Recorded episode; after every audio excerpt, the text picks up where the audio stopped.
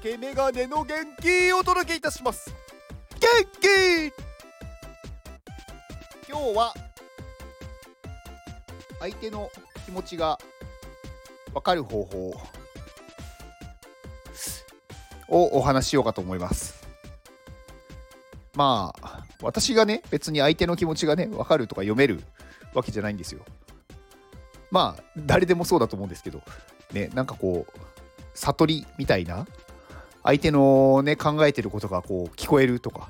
相手の考えてることがこう文字が見えるとかね。まあそんなことは、まあ、そんな人はいないわけで、うん、じゃあどうするのかっていうとこなんですけど私はねまあ今でこそなんですがよく人からなんかその相手のね気持ちがよく分かりますねとか相手がこう何を望んでいるかをなんか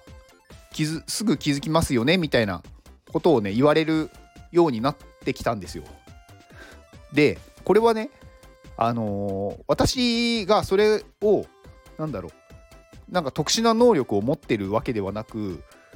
私もそうなりたいというかどうしたらそういうことができるのかっていうことを考えて、まあ、そういう方向にというかなんかね近づいていったわけですよね。であのー、相手の気持ちとか考えとかが分かるようになるのっていうのは誰でもできるんですよ。ただどうやったらそれが分かるのかっていうのを知らないっていうだけなんですよね。でこれもね全員のことが分かるとか必ず合ってるとかそういう話ではなくってまあある程度こういう傾向があるよねとかうんまあこういう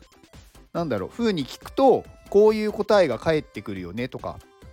なんかそういう確率で大体そうだろうに、まあ、するっていうとこなんですよね。でまああのー、まあどういう風にやるかっていうと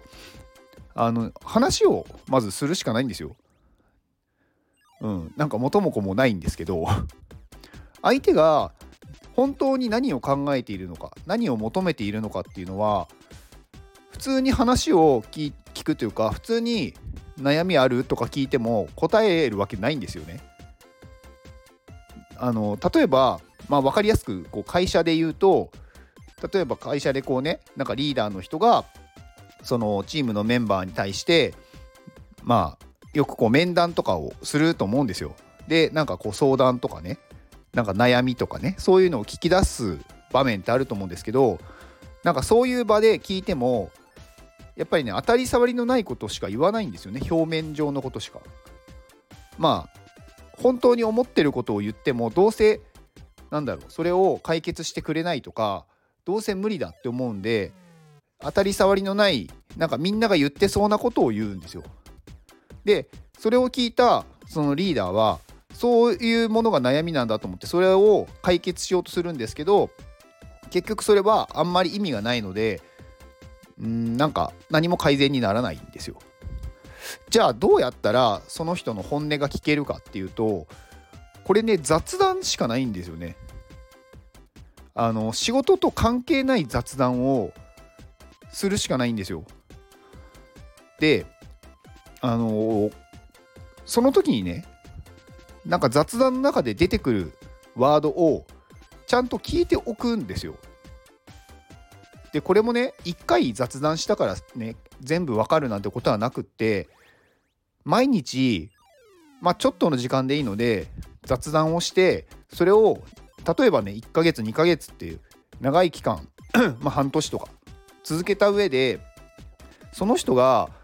なんかこう無意識にポロっていうワード何回も言うワードがあるんですよね。うん、例えば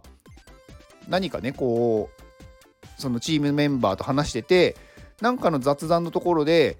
「いや昨日あのマツコのテレビ見てて」っていうことを言ったりとかねま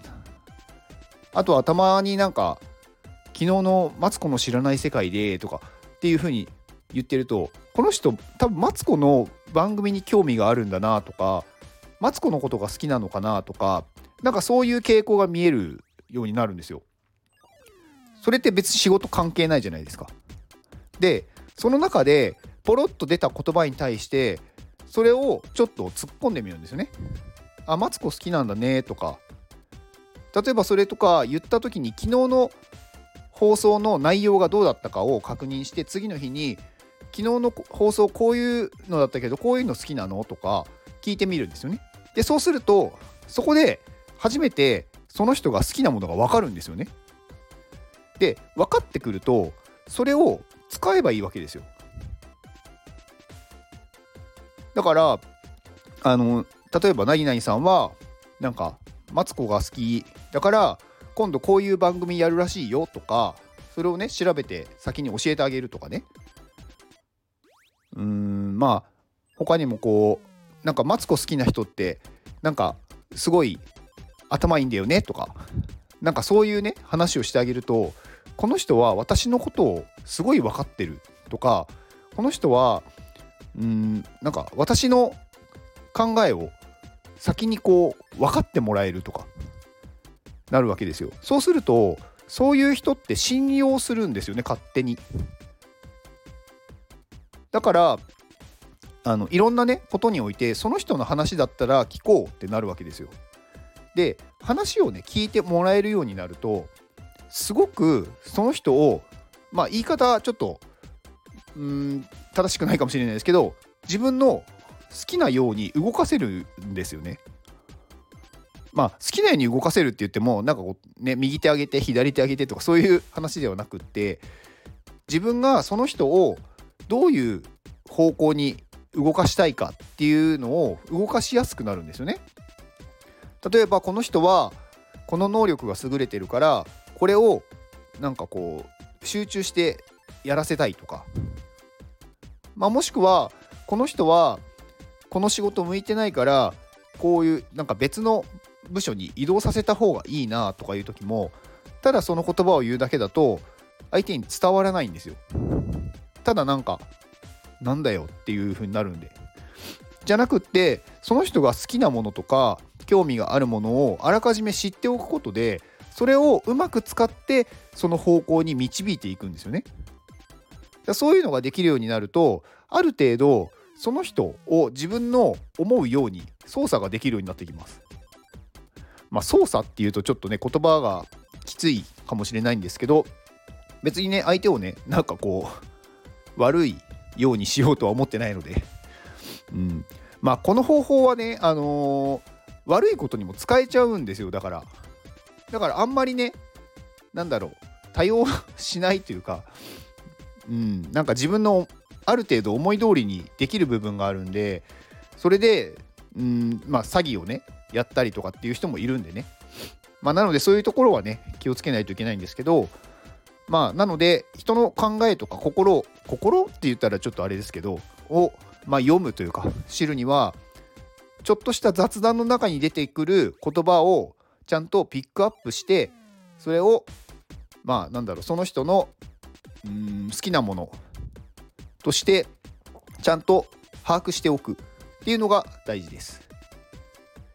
うん、まあそういうことでね相手のことが分かったりするんでまあねそういう別になんかすごい難しいわけじゃないんですけどまあ時間がかかるのとあとはうん結構ちゃんと人の話を聞かないといけないっていうのがありましたと。ありましたというか、まあ、そういうお話でした。以上ですこの放送はコワンコさんの元気でお届けしておりますコワンコさん元気コワンコさんありがとうございますえー、コワンコさんねあのー、毎朝ね毎朝っていうか本当に毎日ですよね。あのー、朝早く起きて散歩をしながらゴミ拾いっていうのをねもう1年1年以上続いてる続けてるんじゃないですかね。いやすごいですよね。毎日ですよ。毎日。雨の日も風の日も毎日。まあ休んだ日はあるかもしれないんですけどそれでもね知る限り毎日ですね。あの X のポストであのちゃんと拾ったねゴミの写真とかなんかその空の写真とか毎日あげてるんでいやこれねなかなかできないですよこんな継続は。うん。だからコアンコさんが拾ったゴミの数を多分ねこう集めてみると相当な量だと思うんですよ。だからコアンコさんがいなければそれだけのゴミが街に落ちているってことなので本当にあの素晴らしい活動してますよね。うん、なんか私も一時期ねやってたんですけどまあちょっとねいろいろあってなんか やる暇がないっていうか まあ言い訳なんですけどちょっとやらなくなってしまったんでいやなんかこれをね本当に続けてるのはすごいなと思います。はい。でコアンコさんは、え今日ですね、えー、私と同じ iPadMate のヨッシーさんと対談があるので、えー、X のスペースでやるみたいなので、まあ、そちらのリンクを概要欄に貼っておきます。で、コアンコさんね、私も、えー、対談がありまして、今週の土曜日、えー、25日ですね、25日に私とコアンコさんも、えー、スタイフで対談をする予定です。はい。なので、お時間ある方は、ぜひお越しください。はい。で、最後宣伝です。えー、ね、iPadMate から、からじゃないや、iPadMate で現在クラファン実施中です。まあ、東京にね、寺子屋、東京にスクール、キッズのスクールを作って iPad でクリエイティブを楽しんでもらおうっていうスクールを作りたいので、まあ、今はね、資金調達をしているところですが、えー、現在519万2000円。んまあ、ちょっとね、まあ、鈍化してきましたが、まあ大丈夫でしょう。ここからね、追加リターンいろいろ出していくんで、まあ、皆さんね、あのー、楽しみに待っていてください。はい。まあ私のやれることはねこの毎日言うことと数字を言うことぐらいしかないんですが、まあ、それでねあの少しでもなんか気になる方が増えてくださったら嬉しいなと思ってます。はいまあね、追加リターンね、やっぱり皆さんがなんか欲しいって思うものにしないといけないし、あと今ね、あのー、止まってしまっているのは、欲しいっていうか、買いたい人たちがある程度買いたいものを買い切ったんだろうなっていうとこなので、なのでね、今あるものを無理に買う必要はないと思ってて。だから次出すね。リターンでまた欲しいものがあればまあ買えばいいし。別にそれが必要なければ買わなくてもいいし。うん。だからそこはねあのー、無理にお金を出さなくてもいいと思うんですよ。うん。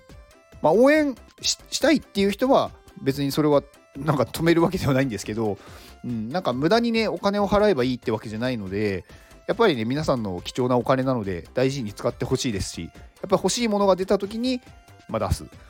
うん、でリターンもね、あのー、追加リターンをあと何回か出します。あの1回だけじゃなくって、まあ、2回3回って分けて出していくんでその時に欲しいものがあればあの買ってもらえると嬉しいです。えー、あと最後私個人的な宣伝ですが、えー、この元気の放送でえー、お名前をお呼びさせていただいて元気を直接お送りさせていただくっていう、まあ、有料放送がありますのでそちら購入いただけると私が元気をお届けいたします。で宣伝があればその宣伝もさせていただきますのでぜひご購入をお願いします。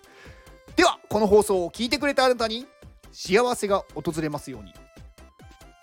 行動の後にあるのは成功や失敗ではなく結果なんです。ただの結果です。だから安心して行動しましょう。あなたが行動できるように元気をお届けいたします。